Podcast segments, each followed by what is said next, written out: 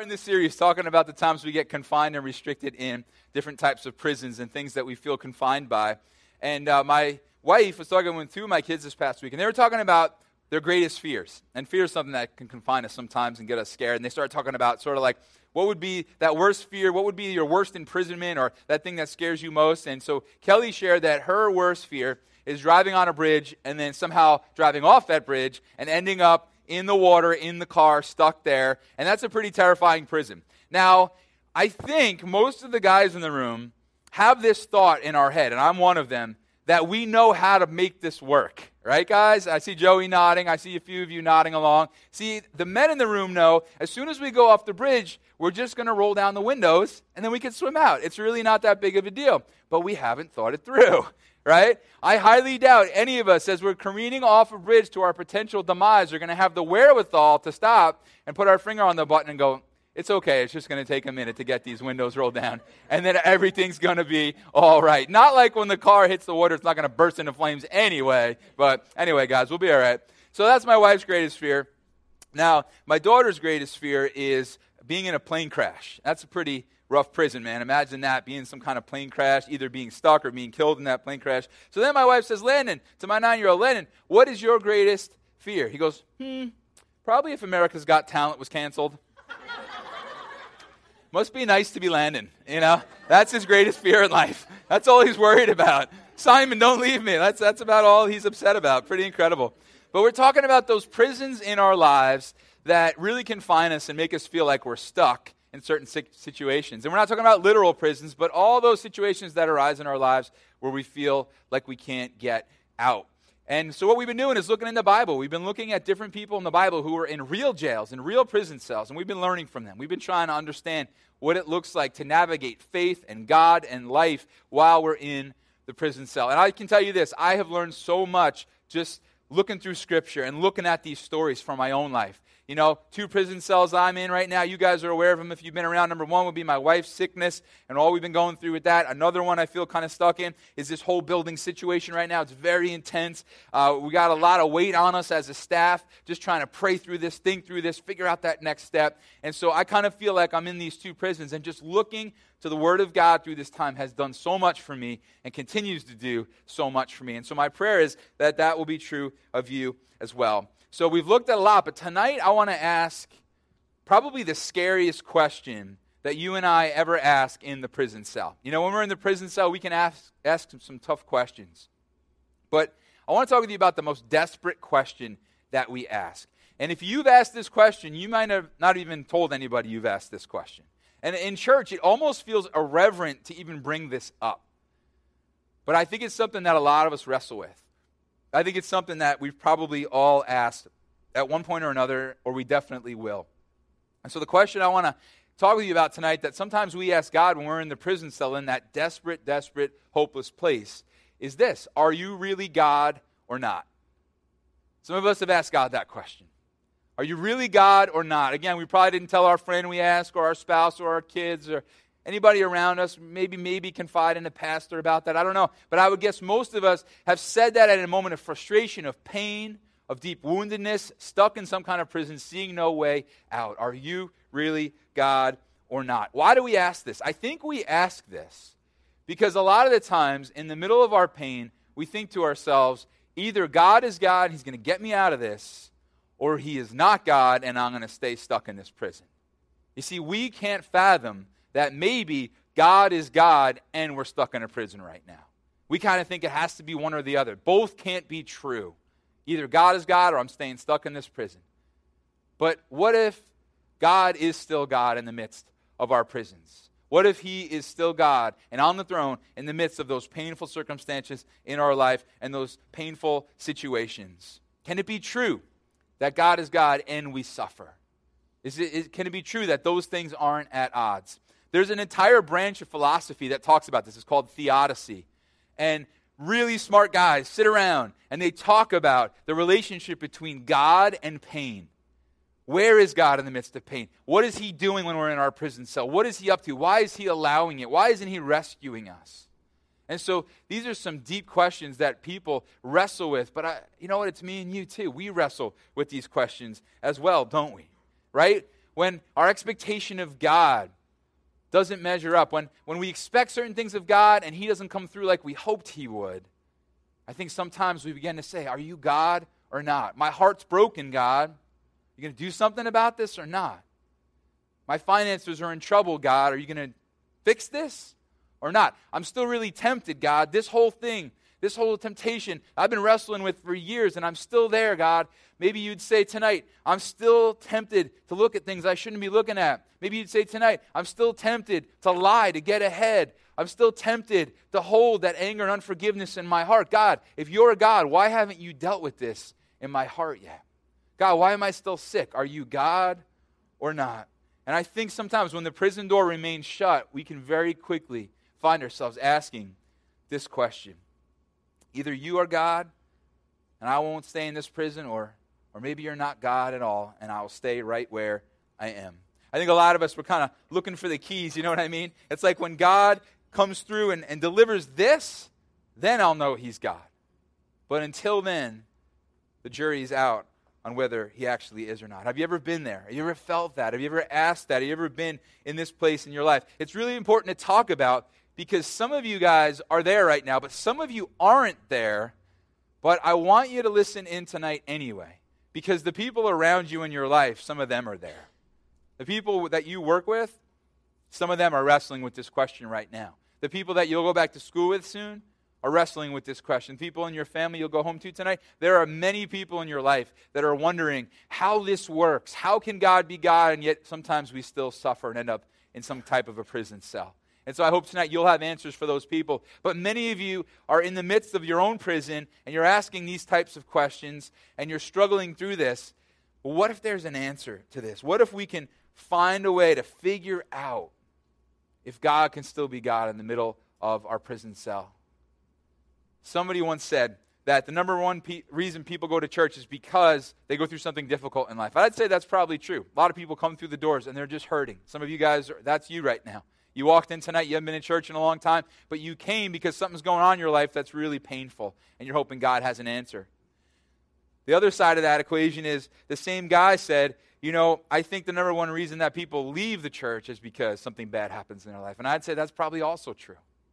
That sometimes people are here and they're trying to live for God and they're trying to be close to God and live for Him, and then suddenly something goes wrong and they take off. And I think it's because we begin to say, How can you be God and still allow this? And some of you guys might say, Well, that's a little extreme, Doug. I don't know that I'd like take off on God. But you know, the truth is, is many of us, we might stick it out, we might tough it out, but there still can be a real woundedness and a coldness in our heart as we're wrestling with questions like this. This was me in college. When I went to college, I was like all fired up, man. I wanted to change the world for Jesus. And then I started to have these terrible doubts about God. And then that doubt led to depression. And I remember feeling so alone. I remember driving my car around the campus and just crying out to God and being like, God, are you there or not? Are you the God that I have been worshiping my whole life or not? Jesus, are you God? And in that, though I didn't take off on God, was the worst time of my life. So, is there an answer in the midst of our pain as we're suffering? Tim Keller said this Suffering is unbearable if you aren't certain that God is for you and with you. And that's where some of us are in the room tonight. So, what do we do when we have this question in mind? Are you really God? Is there an answer to this? If you're not a follower of Jesus, maybe this is why you're not a follower of Jesus, because you would look at this kind of scenario that we're talking about tonight, you'd say, No, I don't think he's God. If he lets these things happen, then I don't think we could say he's God or that he's good or that he's loving or that he has any purpose or plan in the midst of all our suffering and our pain. Tonight, I hope you'll see maybe an answer to that thought. So, we're going to look at someone who was in the prison and asked this exact question. And his name was John the Baptist, and he was Jesus' cousin. And he had spent time with Jesus. He loved Jesus, Jesus loved him. They were tight, their family, and John spent his life preparing the way for Jesus to come and be who Jesus was going to be. He literally spent his whole life telling everybody a Savior is coming. Someone's coming to rescue, someone's coming to redeem. He spent his whole life pointing toward Jesus. And one day, John got in the face of someone he kind of got upset. And this man's name was Herod. And he told Herod, hey, man, you're doing something in your life you shouldn't be doing. You have no business living like that. And Herod didn't like that. So he threw John in the prison. And it's in this prison that John starts to have some questions about this Jesus that he was so sure of all along. He starts to wonder if he maybe has gotten things off. Jesus is out healing people, Jesus is out doing all these amazing things. And here sits John in the prison cell. So we're going to look at Matthew 11, verse 2. And we're going to stop at an awkward spot, but I want to just kind of camp out on something for a minute. So, uh, Matthew 11, verse 2. When John, who was in prison, heard about the deeds of the Messiah. Okay, we're going to pause there. Awkward spot. The Messiah is Jesus. And here's John sitting in the prison, hearing about all the great things Jesus is doing outside the prison. And sometimes that's the worst part about being in the prison. It's hearing about all the things God is doing for the people who aren't stuck in the prison. So you're there, you're hearing, wow, Jesus is doing that. Jesus is doing this. Isn't Jesus so awesome? And you're in the prison going, no, he doesn't feel awesome right now. He feels really far right now. It's great he's doing all that stuff for everybody else, but I'm in prison. And John was John the Baptist, the cousin of Jesus, the one who prepared the way. And here he is thinking, well, it's great that he's doing all these wonderful things for everybody else, but what about me stuck in here? And sometimes that's you and me, right? We're in our prison, and all we can kind of focus on is all that God seems to be doing for everybody else except us. And if honestly, if we were to dig down a little bit, we'd find life's not perfect for anybody. But sometimes it can feel that way. And so many of you here tonight, right? You are stuck right now in a prison you would call singleness. Am I right? Some of you, somebody shout amen. Everyone's like, no, I'm not going to shout that. That makes me weird. okay. All right. I'm not shouting that out. Sounds a little desperate, right? Okay. All right. You guys run with that. Have fun with that. Okay. So some of you guys are stuck in that prison of singleness, and it feels like God is helping everyone else find their soulmate around you. Everyone's getting married and you are so happy for them, not even a little bit. And you go on the way to the wedding, the Walgreens, and you pick up two cards. And the first card you fill out Dear Steve and Melanie, I'm so glad Jesus put you two together. What a wonderful God we serve. So excited for your marriage. Love, Bob. You fold it up and you prepare to give it to them. Then you open up the second card. And this is the card that you say what you really mean because you're not going to give it to them. And you open it up and say, Dear Steve and Melanie, I hate you. God has abandoned me. After your reception, I'm going to go to Carvel and buy a Fudgy the Whale cake and eat the whole thing myself. Love, Bob. And then you have to make sure you don't mix those cards up. Because if you give the wrong card, Melanie's going to open it on her wedding night and start crying, and Steve's going to be really mad you ruined his wedding night. Some of you are stuck in that prison of singleness. And it seems like everyone else is finding their soulmate. Some of you guys are stuck in different prisons, right? Some of you guys are stuck in that prison of sickness, and it feels like you've been in that prison so long, and everybody else is like getting sick and getting better, and you're still in that same spot. Some of you guys are stuck in some kind of a prison of financial issue, right? And it feels like everybody's getting the job, everybody's, you know, getting the scholarship, everything's working out, and it just feels like you're the only one stuck in there. And sometimes that's the most difficult part of the prison cell is that everything else seems to be going well for everybody else who's not stuck. And that's exactly where John is right now. Jesus is out, and everybody's amazed at what he's doing. And John is completely stuck. The next part says this He, John, sent his disciples. I, I know we always think about like Jesus had disciples. The word disciple just means follower. So John had some followers too. And so John said some of his followers to ask Jesus, Are you the one who is to come, or should we expect someone else? What's he saying? I mean, this is huge. What's he saying? He's saying, Are you really God or not? John the Baptist is saying Jesus' cousin, the one who had been telling everybody that Jesus was the Savior, that he's the one that could be trusted, that everyone should look to him, devoted his whole life to Jesus. And now he's in the prison and he's asking this really uncomfortable question Are you really God or not? Are you really the Savior or not? I mean, the Jewish people have been waiting for this Messiah, this Savior, forever. You start reading the beginning of the Old Testament, it starts talking about a Savior and a rescuer and someone that's going to come and be the scapegoat and take away the sin. And, and here is John saying, Did I get this wrong? Because he can't fathom that God could be God and he'd still be stuck in this prison cell. And this is where some of us are in life too. You've told everybody around you how great Jesus is. You've told them, oh, come to church, come to the Bible club in my school, come to the Bible study, come here, come there, listen to what God's done. Oh, I was just away with my church this weekend serving people. And then now you're in this place in life and you're going, man, did I get this wrong? Was I off the whole time? Because why am I still in this prison cell if God is God? And I get it. These are the questions I wrestle with, right? God, my wife's still sick. Are you God or not? God, my, my mom passed away at 59 from cancer. Are you God or not? These are the questions you ask. God, my heart's still broken. Are you going to heal this or not? Are you listening? Are you present? Are you seeing what's going on? I still haven't found my spouse, God. Everybody around me has. What's going on? I still am waiting. So John asked this really deep question. And thankfully, Jesus doesn't just give one answer, but he gives three. And these three answers aren't just for John, they're for you and me. And actually, I think they're almost more so for you and me. We're going to see why that's true as we work through here. But look at verse 4. It says, Jesus replied, Go back and report to John. So he's telling John's disciples, Go back and tell John what you hear and see. The blind receive sight, the lame walk, those who have leprosy are cleansed, the deaf hear, the dead are raised, and the good news is proclaimed to the poor. Answer number one John, you are in a prison right now and I am God. I am God.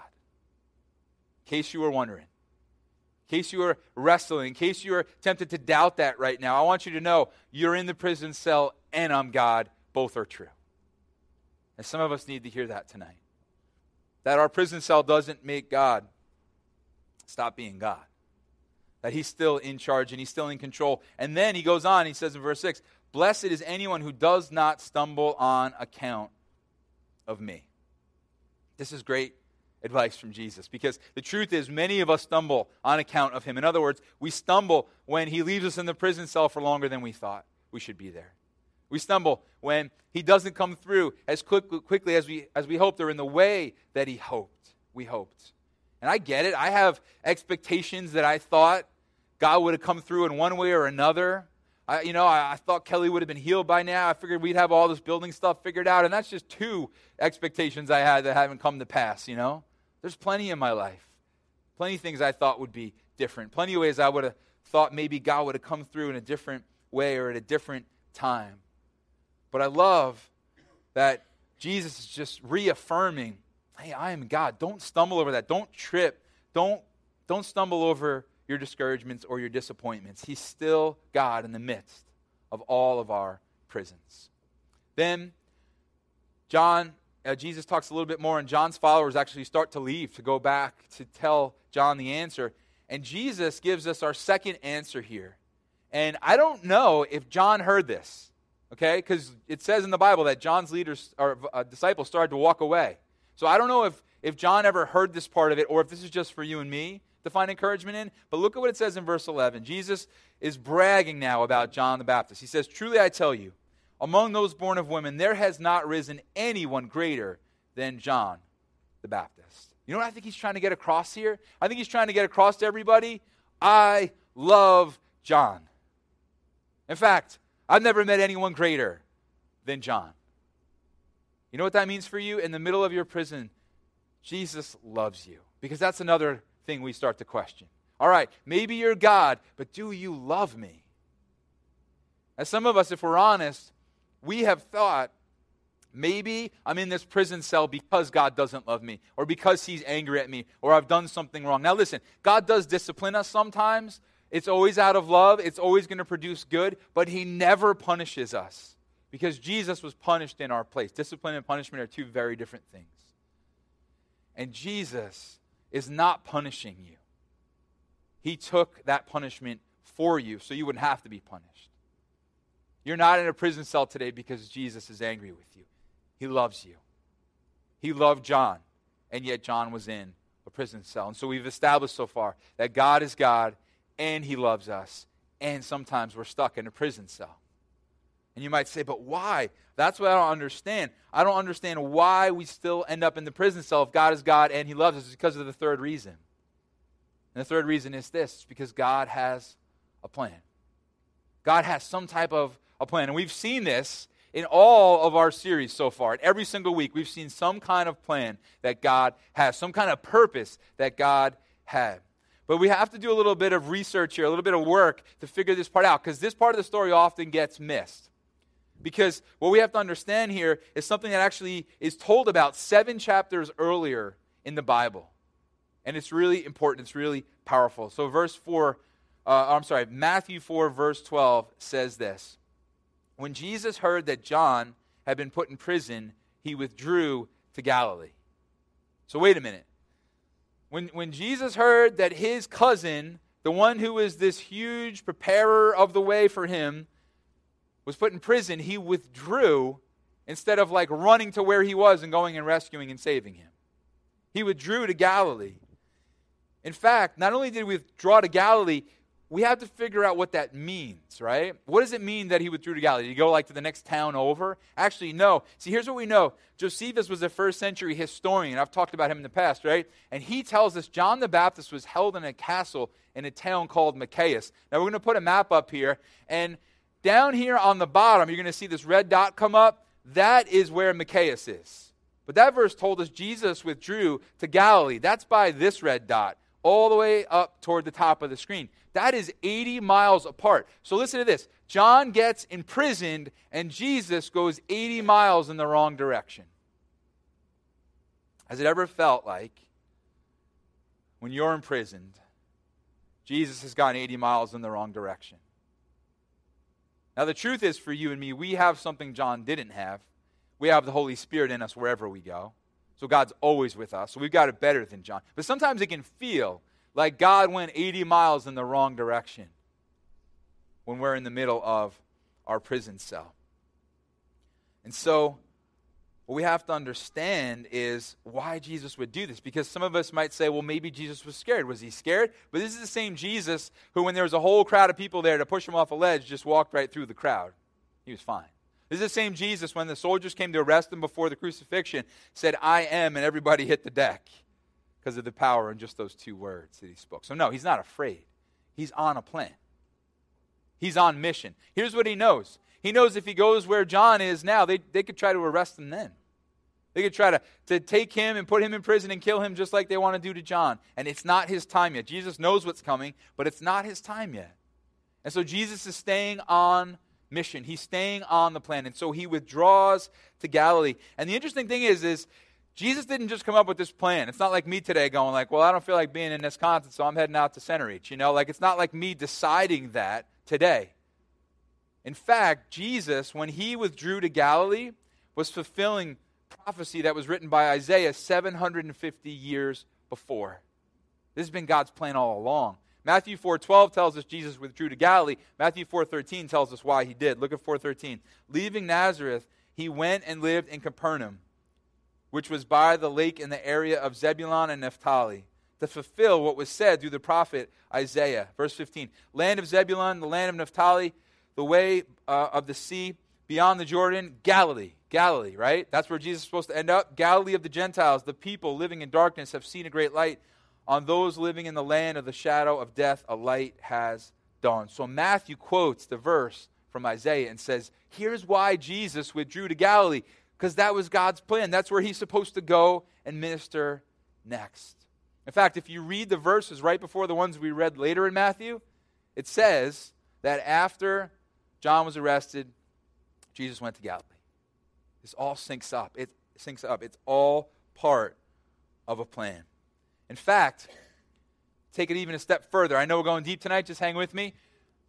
If you remember what, what John's disciples said back to John, remember what Jesus told John's, John's disciples to say? Hey, tell John that the blind are seeing, the lame are walking, the, the dead are being raised, the gospel's pre- being preached to, to the poor. Tell, tell John those things. You know, if those verses sounded familiar to you, that's because Jesus used them another time too. One day Jesus was in the temple. He stood up in Isaiah 61 uh, and, and took out a scroll of Isaiah 61, and he read those exact verses and said, These are about me. This is what I'm here to do. I'm here to raise the dead and heal the lame and preach the good news to the poor.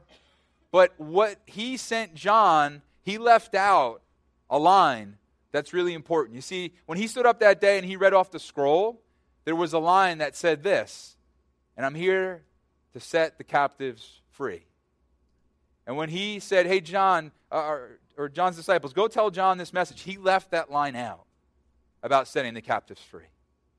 Because there was a plan in place. And the, the time for John to be the one that would prepare the way was coming to an end. And the time for Jesus to walk into the ministry God had called him to was coming.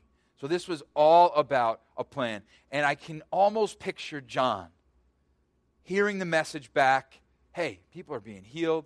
God's doing amazing things. I don't know, again, if John heard, hey, Jesus, I don't know if John's disciples came back and said, hey, Jesus said you're the greatest he's ever met. I don't know if he heard that or not, but we hear it.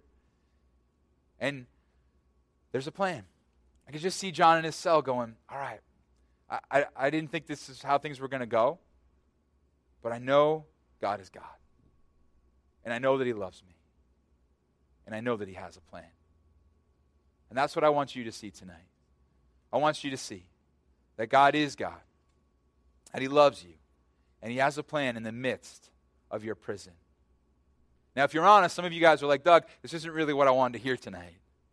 I wanted to hear that all my prisons were going to open, that all the bad things going on in my life were going to stop, now, listen, we're a church that believes God does open prison doors. He does heal relationships. He does break off the power of temptation in our lives. He does heal bodies. He does provide jobs. He does all these things. And I'm here to say we, be, we better be seeking Him for all these things, right? But what I really am driving at tonight are, are those of us who are still in the prison. The door hasn't swung open yet. That we'd be able to say, okay, God, in this place, when you feel like you went 80 miles in the wrong direction, you are still God and you still love me and you still have a plan in the midst of all of this pain. And so, when that question comes up in our heart, are you God or not? We've got to look back to these answers. First one, I am God. And think about it. The answer that John got, yes, I'm God, and here's how you know, you know, because the blind are seeing and the dead are being raised. We get a better answer, everybody right? Because when you and I ask Jesus, Are you God? He says, Oh, yeah, I'm God, not just because I could raise the dead, but because I was the dead that was raised. I was on a cross, and I rose back from the dead. And we say, All right, Jesus, well, that's great, but do you love me? Jesus is coming back at you and me, not just with, Yeah, I love you because you're the greatest born. No, I love you so much that I got on the cross and I was condemned as sin, your sin, in your place. So, yeah, I love you. But what about a plan, God? Do you have a plan? Yes, I have a plan. If you'll just trust me in the midst of this, if you'll just sit in that prison cell and wait back a little bit, watch what I will do. Watch how I will show up. Now, some of you guys might know the end of John the Baptist story. He was never released and was eventually killed. And you'd say, but where's the end of that story? Well, John ends up in heaven face to face with his Savior. And here's the thing a lot of us and I said this two weeks ago, I think, a lot of us think to ourselves, well, when I get to heaven, man, I'm going to have words with God. Right? I got a whole list of things on my iPhone written out. First of all, I don't think your iPhone's going. Just going to throw that out there. Okay? But a lot of us are thinking, I got my list already. I'm going to tell God. Me and God are going to have a conversation. I just want to tell you, I don't think that conversation is going to go like you think it's going to go. I think when you see Jesus, you're not going to bark at him and yell at him and condemn him for things he disappointed you with, I think you're going to fall on your face and worship and say, How could I be worthy of this? How could you have saved me? How could you have rescued me? How could you have come and done for me what I could have never done for myself? How could you have died on that cross in my place? I think that's what the conversation is going to go like. And that's how it went, I think, when John got there, too. I think he said, You are God, and you love me, and you had a plan. And maybe it wasn't what I thought. But now I see all that you were up to, and it's worth it. And so, some of you guys are in that place right now. It's really hard, it's really difficult. You're discouraged, you're in pain, you're hurting. And sometimes it's in that place we, we just need the why. We need to figure out what God is up to.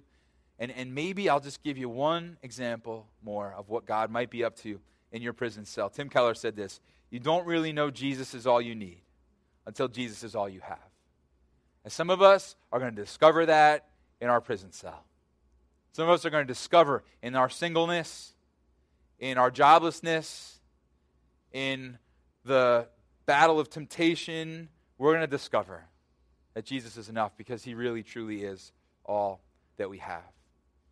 And if that can be something that comes out of the prison so we'll actually discover, man, that prison was a blessing and not a curse. And some of you guys might just be struggling, going, Doug, I hear you, but I just kind of don't believe you. On a philosophical level, I kind of understand what you're saying, but I just, can you give me an example of a time when God let somebody stay in a prison and it worked out for good?